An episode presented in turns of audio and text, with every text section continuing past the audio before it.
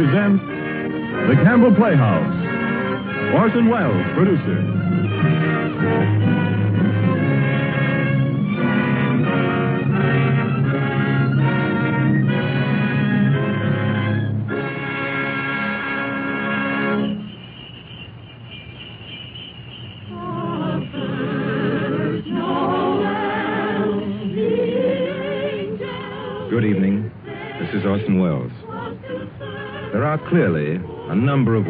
In which a Christmas carol could be introduced.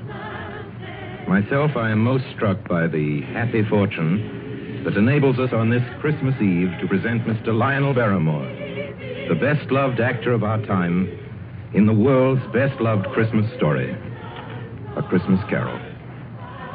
It is the American way, as we know, to establish traditions quickly where popular instinct and sentiment pronounce them sound. And so it is that today, actually only the fifth anniversary of Mr. Lionel Barrymore's first playing of the part of Ebenezer Scrooge for the Campbell Playhouse, there is, I think, in all America nothing more eagerly awaited, more firmly rooted in the hearts of the radio family that numbers millions than this yearly performance of A Christmas Carol. A Christmas Carol, as Charles Dickens wrote it, has by common consent long been a classic.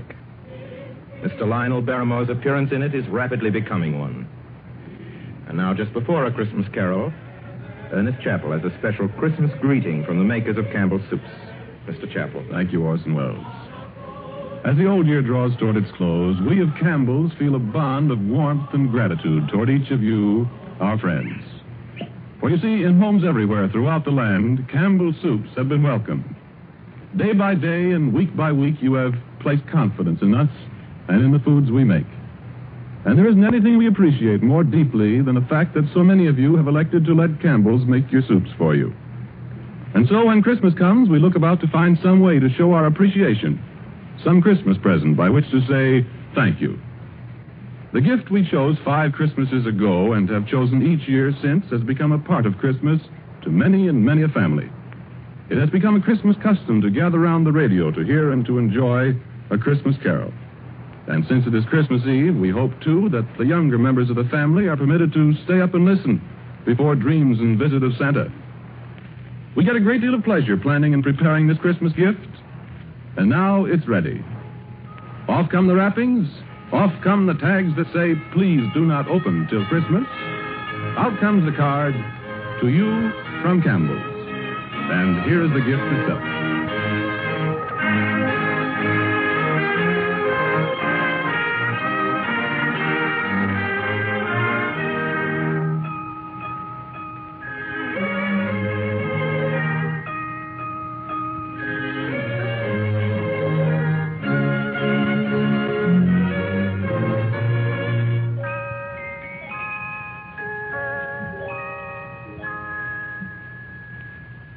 Was dead to begin with.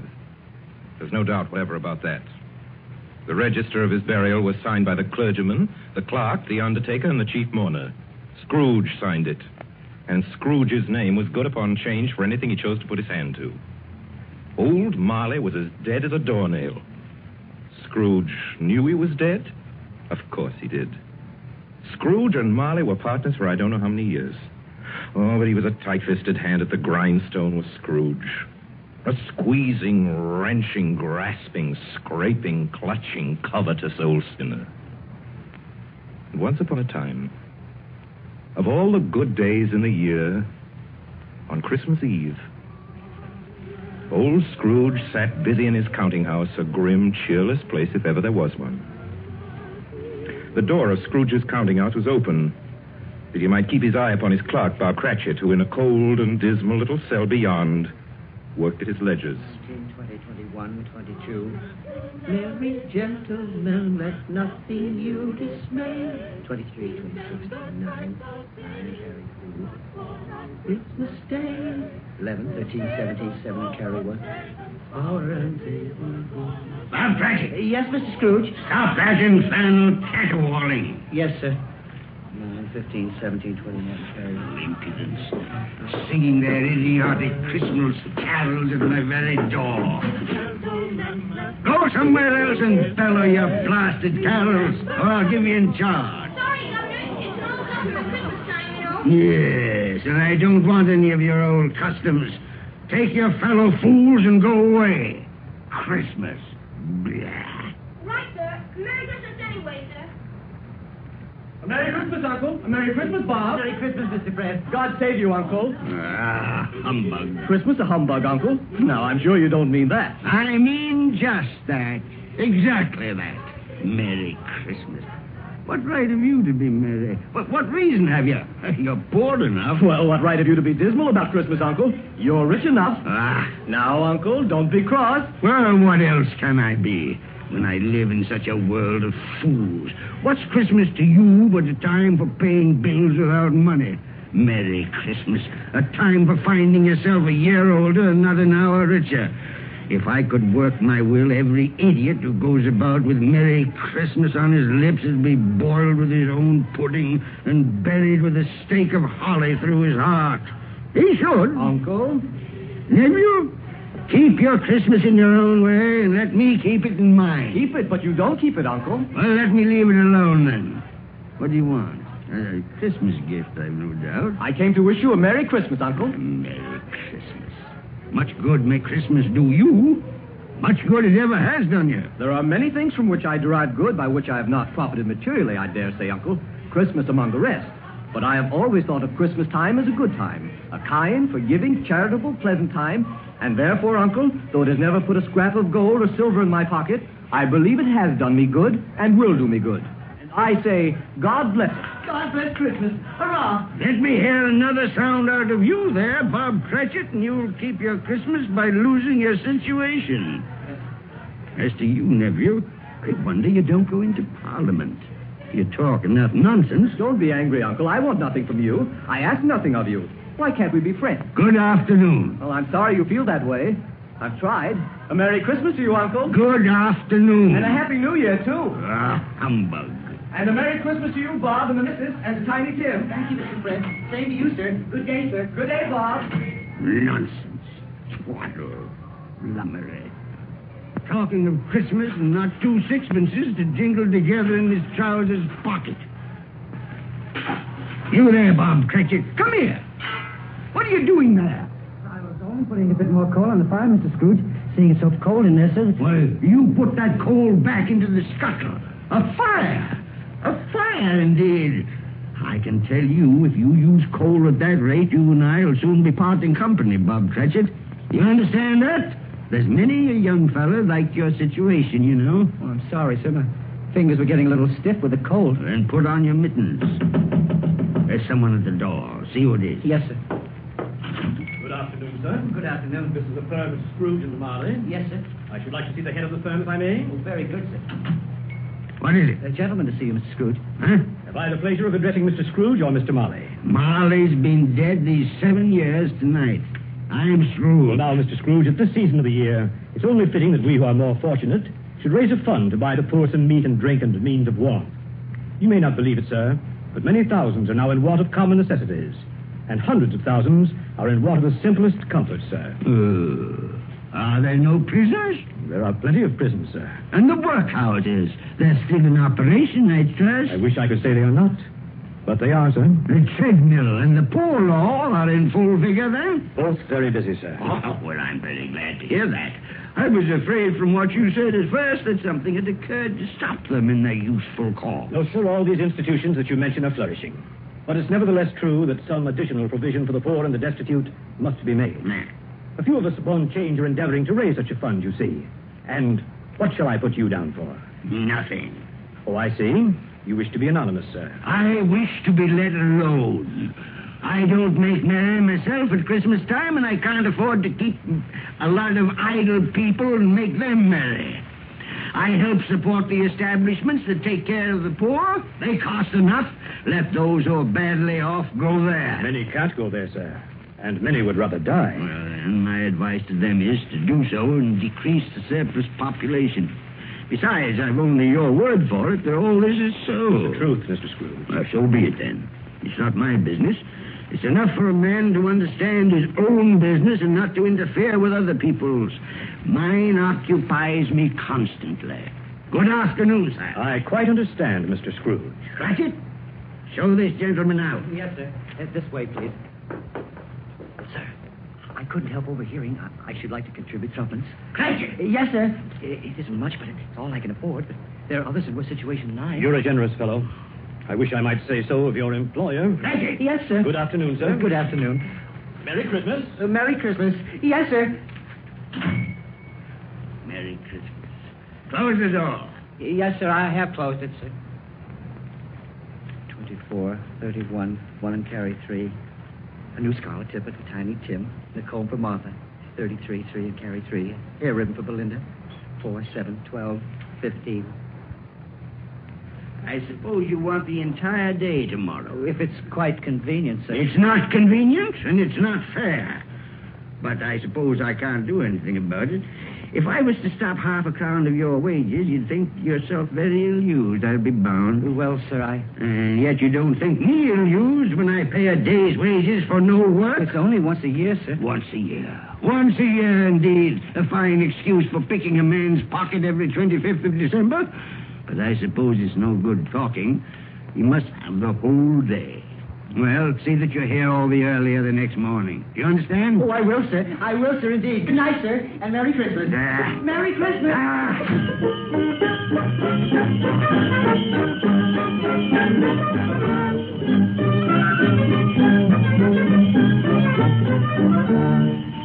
The office was closed in a twinkling, and Bob Cratchit, with the long ends of his white comforter dangling below his waist, for he boasted no greatcoat, went down a slide on Cornhill 20 times in honor of its being Christmas Eve, and then ran home to Camden Town as hard as he could pelt to play with his family at Blind Man's Buff.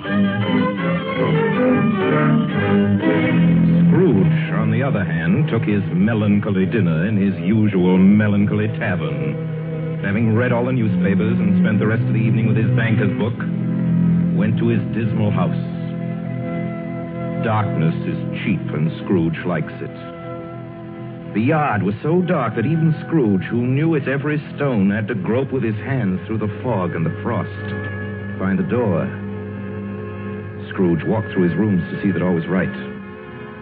Sitting room, bedroom, lumber room, all as they should be. Nobody under the table, nobody under the sofa. Nobody under the bed, nobody in the closet. Closed the door.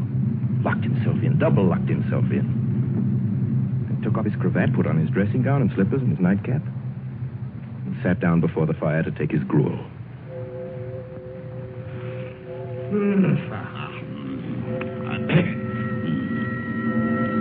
Marley. Marley. Marley. Saw. Oh, ah, humbug. Marley's been dead these seven years. Humbug.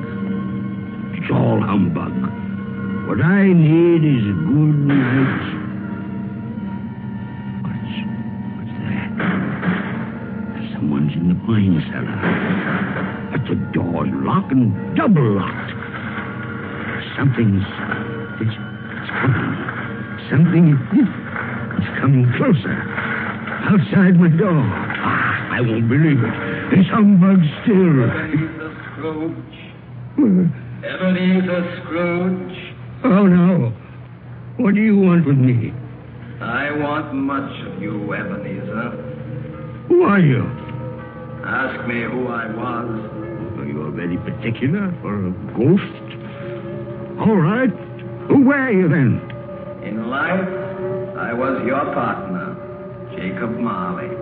Jacob Marley. But you're dead. You died seven years ago. Seven years ago this very night. You are a ghost then? What's wrong, Ebenezer? Don't you believe in me? I do not. You doubt your senses, Ebenezer? Yes. Because a little thing affects them. A slight disorder of the stomach makes them cheats. You can't be a ghost. You, you may be an undigested bit of beef, a blot of mustard, a crumb of cheese, a fragment of an underdone potato. there may be more gravy than grave about you, whatever you are. Humbug, I tell you. Humbug. Excuse me, Jacob. Excuse me. I do believe in you. You are a ghost, Jacob. Thank you. But what? Why do you walk the earth, Jacob? Why do you come to me?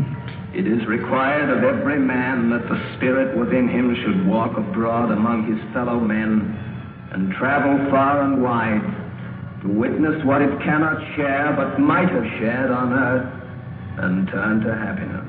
Oh, tell me, Jacob, what is that chain you wear around you? I wear the chain I forged in life. I made it link by link and yard by yard by my own free will. Is its pattern strange to you, Ebenezer? Cash boxes, keys, padlocks, ledgers, purses. Yours was as heavy and as long as this seven years ago. And you have labored on it since, Ebenezer. Oh, Jacob, speak comfort to me. Comfort I have none to give. I cannot rest. I cannot stay. I cannot linger. Weary journeys lie before me. You travel fast. Yes, Ebenezer, on the wings of the wind. Seven years dead and traveling all the time. Seven years, Ebenezer. Seven years of remorse. Ebenezer, do you know that no space of regret can make amends for one life's opportunities misused? You were always a good man of business, Jacob. Business? Mankind was my business. Charity, mercy, benevolence, they were all my business. The dealings of my trade were but a drop of water in the comprehensive ocean of my business. Oh, Jacob, don't take on so. Jacob. Listen to me, Ebenezer. I listen to you, Jacob. Go on, Jacob. Speak to me. But don't be so flowery. Ebenezer, I am here to warn you that you have yet a chance and hope of escaping my fate. Do you hear that, Ebenezer? Yes, Jacob. You always were a good friend to me, Jacob. Thank you, Jacob. But go on. Go on. Go on. How shall I escape? Oh, I'm, I'm afraid, Jacob. You will be haunted by three spirits. Is that the only chance and hope, Jacob? It is your only chance and hope. Uh, then I think I'd rather not. Without their visit, you cannot hope to shun the path I tread. Expect the first tomorrow, when the bell tolls one. Couldn't I take them all at once and have it over, Jacob? Ebenezer, look that for your own sake you remember what has passed between us. And remember, when the bell tolls one, look for the first spirit. Marley. Jacob Marley.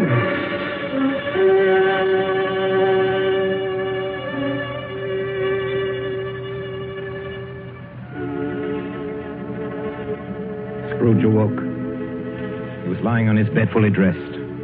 Suddenly, the curtains of his bed were drawn aside. Scrooge found himself face to face with the unearthly visitor who drew them. As close to it as I am now to you. And I am standing in the spirit at your elbow. It was a strange figure, like a child. Yet not so like a child as like an old man. Who? Who is that? Ebenezer Scrooge, I have come for you. You. You are the spirit, sir, whose coming was foretold me? I am that spirit. Who, who, what are you? I am the ghost of Christmas past. Long past? No, your past. But, oh, what do you want of me? What brings you here to haunt me? Your welfare, Ebenezer Scrooge. Rise and walk with me. Oh, no, no, no, no, you're not out of the window. I can't do that. I'll fall down. I'm not a spirit. I'm mortal. I'll fall. Bear but a touch of my hand upon your heart, and you shall be upheld in more than this. Come, follow me. Where are we? What's become of the city? And there's snow upon the ground. Where are we? These are the shadows of the things that have been. You recognize this countryside? Oh, I know every inch of it. Every rock, every tree. And that bleak building over there? Ah, that building. I was a boy there. Yes. I went to school in that horrible place. Do you recollect that path? I could walk it blindfold. Strange you've forgotten so many years. Come, let us go closer. Look through the window into that cold, barren room. What do you see, Ebenezer Scrooge? I see a boy. A solitary child, neglected by his family, alone. Yes, yes, I see. I know that boy. Oh, I was so lonely. Poor boy. Your lip is trembling, Scrooge. And what is that on your cheek? It's nothing. Nothing. Nothing at all. I wish I. Uh, it's too late for that now. What's the matter? Nothing. Nothing. The waits came to my door singing Christmas carols last night. There was a boy like that among them. A poor, thin, pale boy in a ragged coat. I'd like to have given him something. That's all. Is that all? Come, Ebenezer Scrooge. Let us see another Christmas.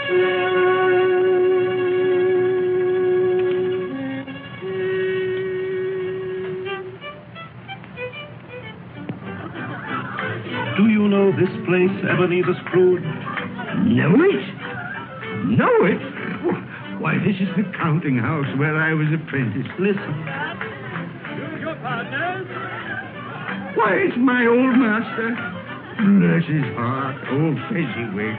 My master, alive again, and hosting one of his Christmas parties. Listen to him. Red Benito, and back to your places. There's Dick Wilkins. Poor Dick. Dear, dear, dear, yes? And look, there's Mrs. Fezziwig herself, looking younger than any of them. And the tables all loaded with roast and cider and mince pie and beer. Oh, what a jolly time we used to have. That carefree young man with the light heart and the gay smile. Do you recognize him? Yes, yes, yes. Merciful heaven. How happy I was then. A small matter for old Fezziwig to make those silly folks so full of joy, Small matter? Small indeed. isn't it? He has spent only a few pounds of your mortal money. Is that so much that he deserves praise? Ah, it's not that. It's not that, Spirit. Old Fezziwig has the power to make us happy or unhappy, to make our service light or heavy. His power lies in words and looks, in things so tiny it's impossible to count them up. The happiness he gives is quite as great as if it cost her. Uh, What is the matter? nothing. Nothing at all, Spirit. Something, I think. No, no, Speak. no. No. Only, it's just that I should like to be able to say a word or two to my clerk, Bob Cratchit, just now, that's all.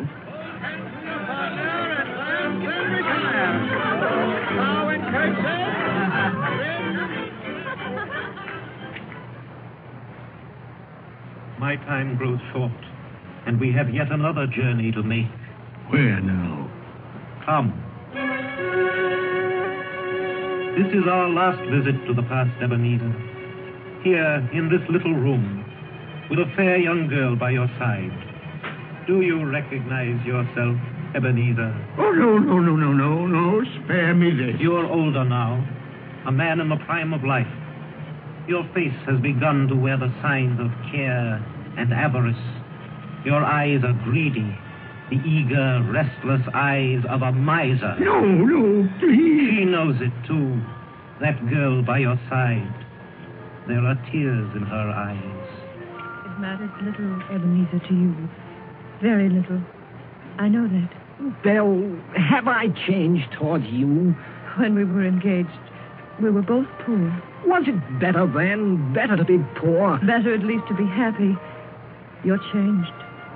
You were another man then. I was a boy. Do you blame me because I've grown wiser? Have I ever tried to break our engagement? In words, no. Never. In, in what, then? In a changed nature. In an altered spirit. In everything that made my love of any value in your sight. So I release you from your promise. Belle. Oh, at first it may cause you pain to lose me. A very brief pain. But soon it will be dim, like a half-remembered dream, an unprofitable dream, and you will be glad to be awake from such a dream. May you be happy in the life you have chosen, Ebenezer, for the love of him you once Spirit, it's enough. Show me no more. Take me home. These were shadows of the things that have been. That they are what they are. Do not blame me. No more. No more. One shadow more. Come. Do you see this man, Ebenezer Scrooge? This man might have been you, and the woman beside him your wife, and that girl. That girl might have been your daughter, Ebenezer Scrooge. She might have called you father. She might have been a springtime in the haggard winter of your life. Please let me go. Show me no more. Listen now, while they speak, Ebenezer. Well, I saw an old friend of yours today. Who was it? Yes. How can I? It's. Oh, I know. Mr. Scrooge. Mr. Scrooge it was. I passed his office window. It wasn't shuttered, and there was a candle inside, so I couldn't help seeing him. His partner, Marley, lies at the point of death, I hear. And there Scrooge sat all alone. Quite alone in the world, I do believe. Spirit, Spirit, I can bear no more. Leave me. Haunt me no more. Take me back. Take me back.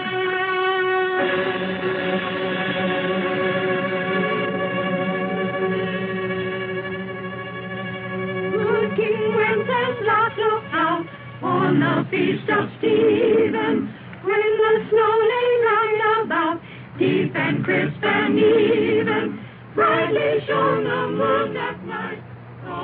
You are listening to the Campbell Playhouse, bringing you tonight the fifth annual presentation of Charles Dickens' A Christmas Carol, produced by Orson Welles and starring Lionel Barrymore as Scrooge. This is the Columbia Broadcasting System. When the snow lay round about, deep and crisp and even, brightly shone the moon that night, though the frost was cruel. When a poor man came in sight, gathering winter. And now back to the Campbell Playhouse and the fifth annual presentation of A Christmas Carol. A Christmas present from the makers of Campbell's Soups.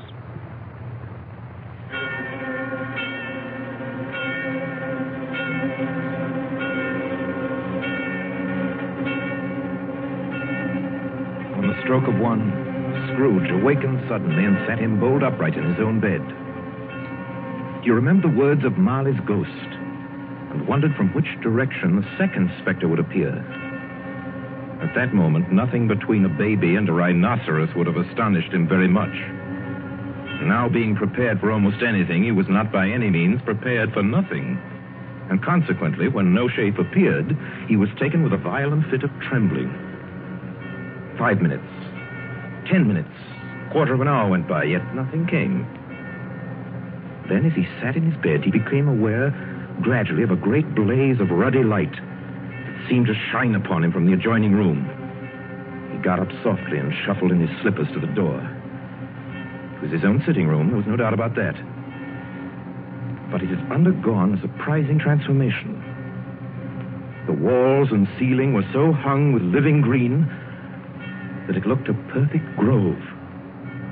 And there sat a jolly giant, glorious to see, who bore a glowing torch in shape not unlike Plenty's horn, and held it up high up to shed its light on Scrooge as he came peeping round the corner. Come in, come in, Ebenezer Scrooge, and know me better, man. You're I am the ghost of Christmas present. Spirit, take me where you will. Last time I went against my will and learned a lesson which is working now. If you have anything to teach me, let me profit by it. Touch my robe, Ebenezer Scrooge. Touch my robe.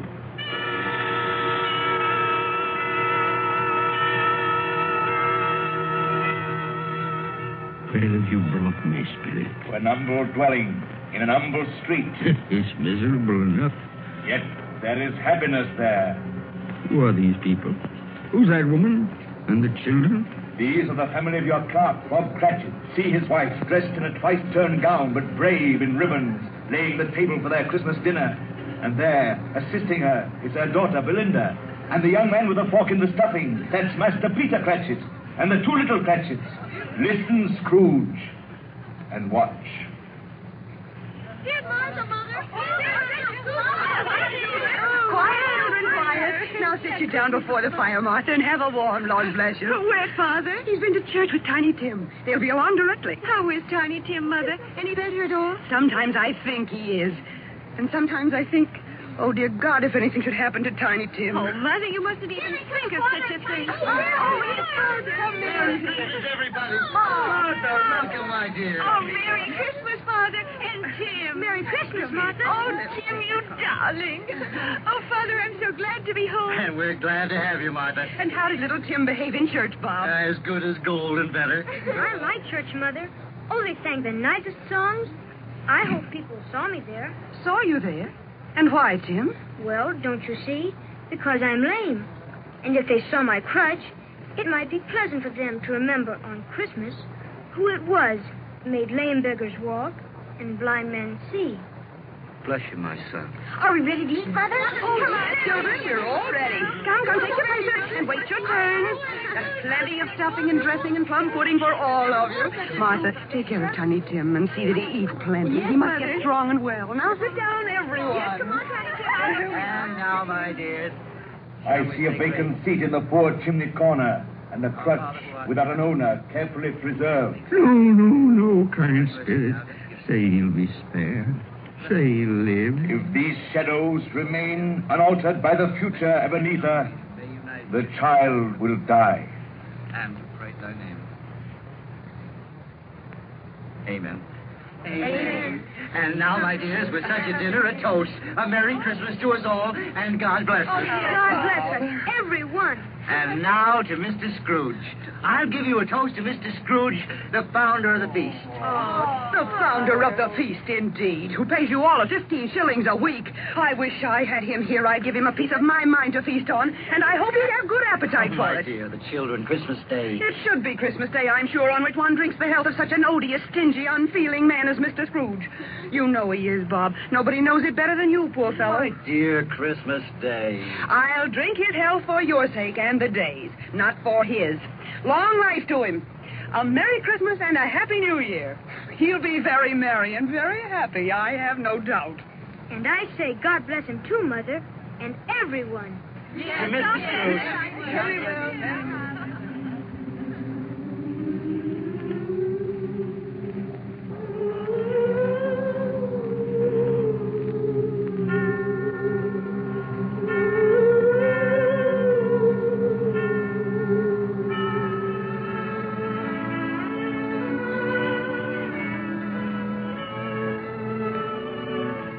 was nothing of high mark in all this.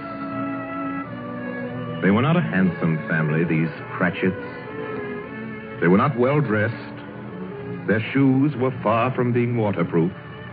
Their clothes were scanty and had known, very likely, the insides of a pawnbroker's. But they were happy, grateful, pleased with one another, and contented with the time. When at last they faded, Scrooge had his eye upon them. And especially on Tiny Tim until the last. Many calls Scrooge made that night with a ghost of Christmas present. Down among the miners they went who labor in the bowels of the earth, and out to sea among the sailors at their watch. Dark, ghostly figures in their several stations. Much they saw and far they went, and many places they visited, but always with a happy end. The spirits stood beside sick beds and they were cheerful. On foreign lands and they were close at home. By poverty and it was rich. In almshouse, hospital, and jail, where vain man in his little brief authority had not made fast the door and barred the spirit out, the spirit left his blessing.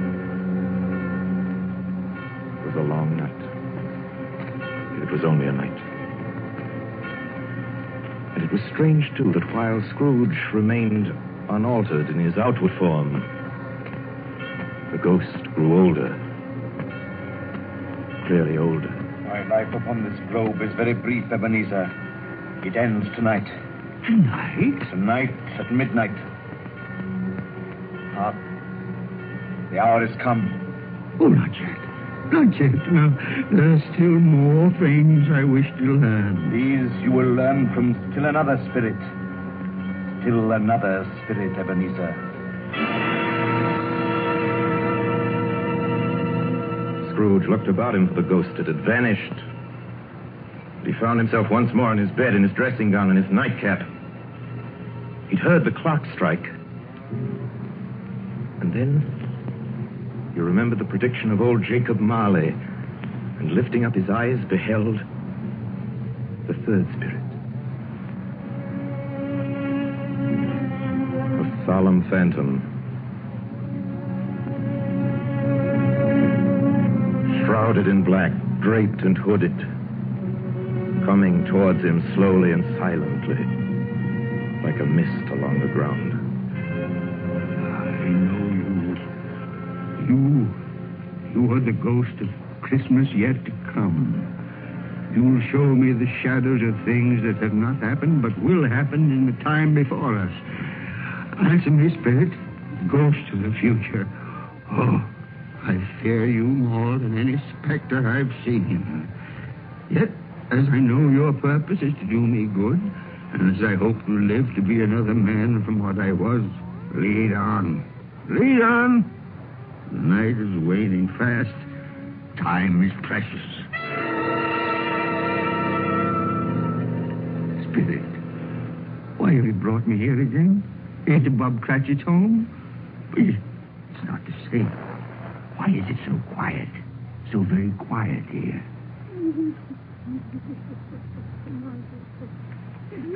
Mother, please. Oh, my son.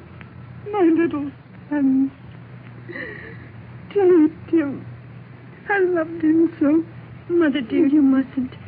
It's almost time for Father to be home. Don't let him see you crying. Yes. Yes, Martha. He's late tonight. He walks slower than he used to. Yet I've known him to walk very fast indeed with Tiny Tim on his shoulder. So have I, Mother. But he was light to carry. And his father loved him so that it was no trouble. No trouble at all. Bob, Good evening, my dear. you're late, Bob. I'm sorry, my dear. I, I went to the churchyard today. I wish you could have gone with me. It would have done your heart good to see how sweet and green a place it is. You'll see it often. I promised him. I promised Tiny Tim we'd walk there on Sunday. Oh, Father, dear, it's God's will, Bob. I'm trying to understand it, my dear. My son. My little son, Tiny Tim. And I loved him so. Oh, oh, that's cruel. Cruel. Spirit, can't you give me one ray of hope that I may change all that? That Tiny Tim may live?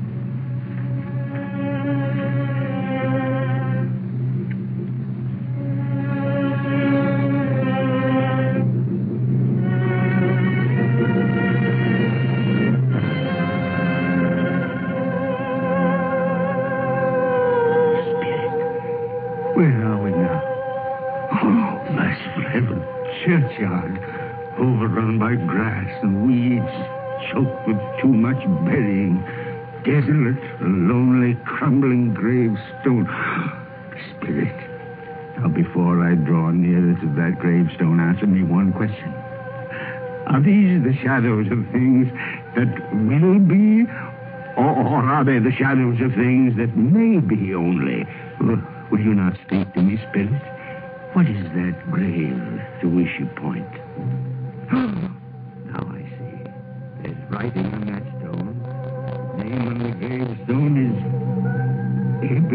Ebenezer Scrooge. Ebenezer Scrooge. Oh, Spirit. No, no, no. Spirit, hear me. I'm not the man I was. Why show me this if I'm past all hope? Tell me that I may change these dreadful shadows that, that have come, that you've shown me by an altered life. I'll honor Christmas in my heart, and I'll try and keep it all the year. I live in the past, the present, and the future. I will not shut out the lessons that they teach. Tell me, do, Spirit, please tell me that I can sponge away the writing on that stone, Spirit. I beg of you, Spirit, Spirit.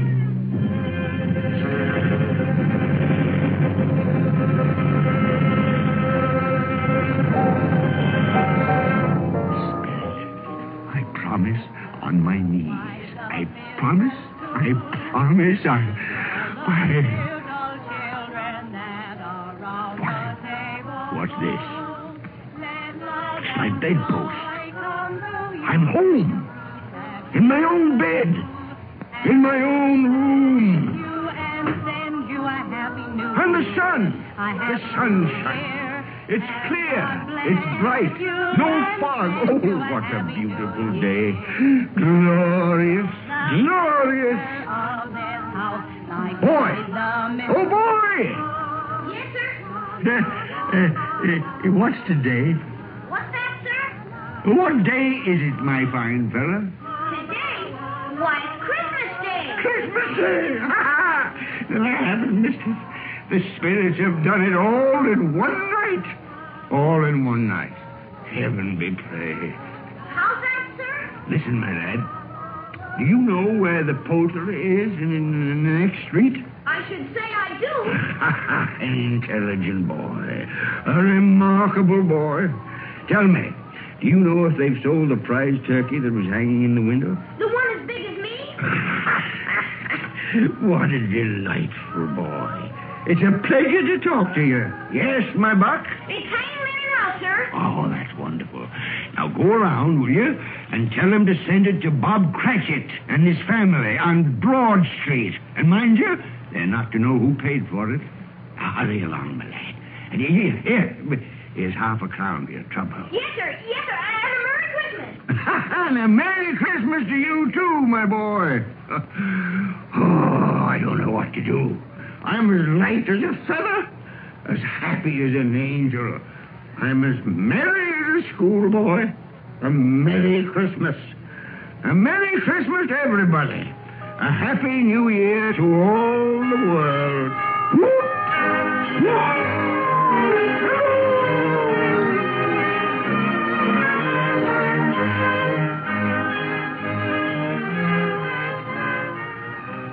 Next morning, Scrooge was early at his office. He went early for a reason. If he could only be there first and catch Bob Cratchit coming late. That was the thing he'd set his heart upon. And he did it. Yes, he did. The clock had struck nine. No Bob. A quarter past. No Bob. Scrooge sat with his door wide open that he might see him come in. And at last he came. His hat was off before he opened the door. His comforter, too. He was on his stool and jiffy, driving away with his pen as if he were trying to overtake nine o'clock. 8 and 17 and 15, carry the 1, 24, carry the 2, 31, carry the 4, 8 and 6 and 14, carry the 8. Hello, you, Cratchit. Yes, sir. Step this way, Cratchit, if you please. Cratchit, what do you mean by coming in at this time of day? Oh, I'm very sorry, sir. I'm behind my time. You are? You are? Yes, I think you are. Oh, it's only once a year, Mr. Scrooge. It shall not be repeated. I was I was making rather merry yesterday, sir. I, I'll tell you what, my friend. I'll not stand this sort of thing any longer. And therefore, Bob Cratchit, I'm about to raise your salary. Mr. Scrooge, are you, are you quite yourself, sir? No. No, thank heaven I'm not quite myself. Merry Christmas, Bob. Ha ha! Merry Christmas, my good fellow. A merrier Christmas than I've given you in many a year. I'll raise your salary and we'll see what we can do for Tiny Tim and the rest of your family. we'll discuss it this very afternoon over a Christmas bowl of smoking bishop. Bob, make up the fire. Make it up and buy another coal scuttle before you dot another I. Scrooge was better than his word. He did it all, and infinitely more. To Tiny Tim, who did not die, he was a second father. He became as good a friend, as good a master, and as good a man as the good old city knew, or any other good old city, town, or borough in the good old world. Some people laughed to see the alteration in him, but he let them laugh, and little heeded them. His own heart laughed, and that was quite enough for him. He had no further intercourse with spirits, but lived upon the total abstinence principle ever afterwards, and it was always said of him that he knew how to keep Christmas well, if any man alive possessed the knowledge. May that be truly said of us, all of us. And so, as Tiny Tim observed, God bless us, everyone. You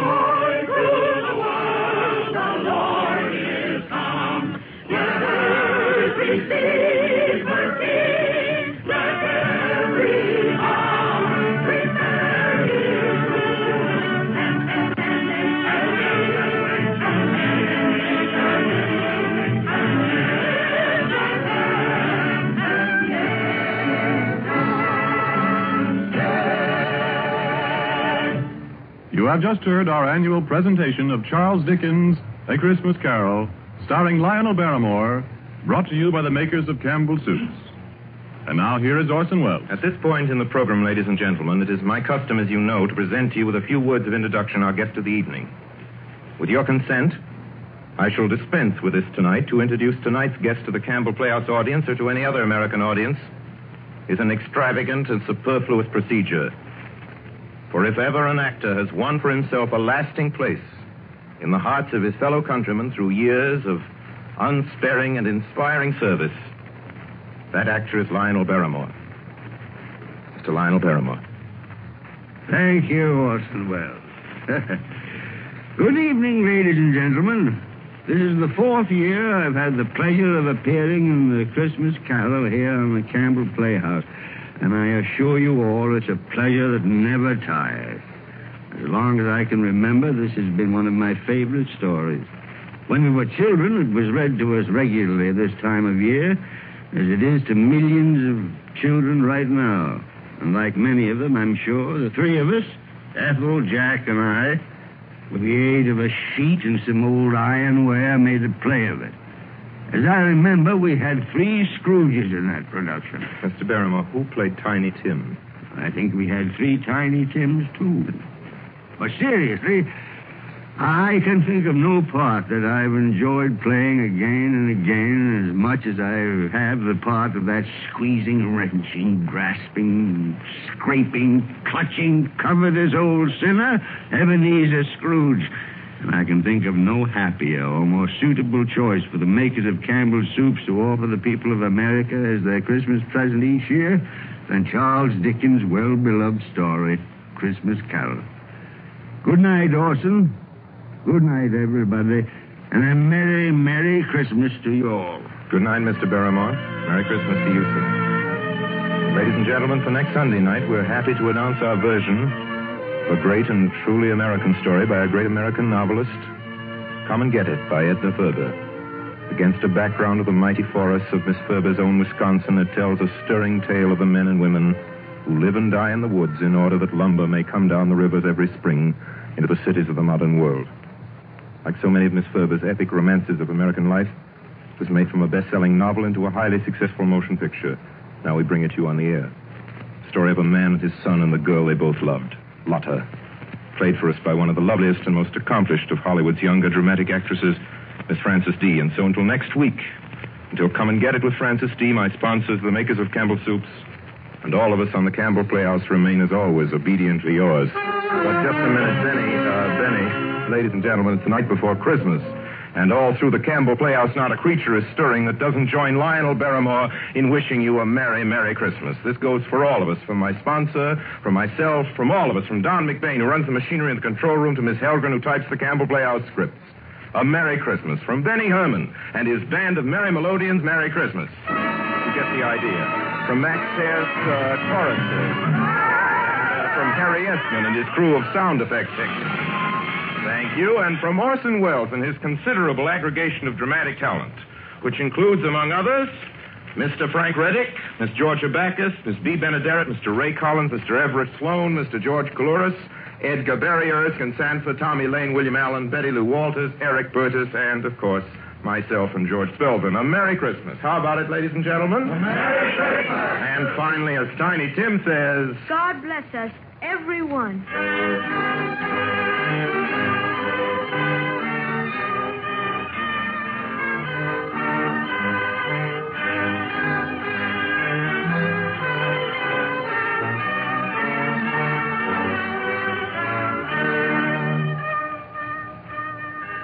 Makers of Campbell Soups join Orson Welles in inviting you to be with us in the Campbell Playhouse again next Sunday evening when we bring you Edna Ferber's Come and Get It with Miss Frances Dee. as our guest. Meanwhile, if you have enjoyed our fifth annual presentation of A Christmas Carol, won't you tell your grocer so this week when you order Campbell Soups? This is Ernest Chappell saying thank you and a Merry Christmas to you all.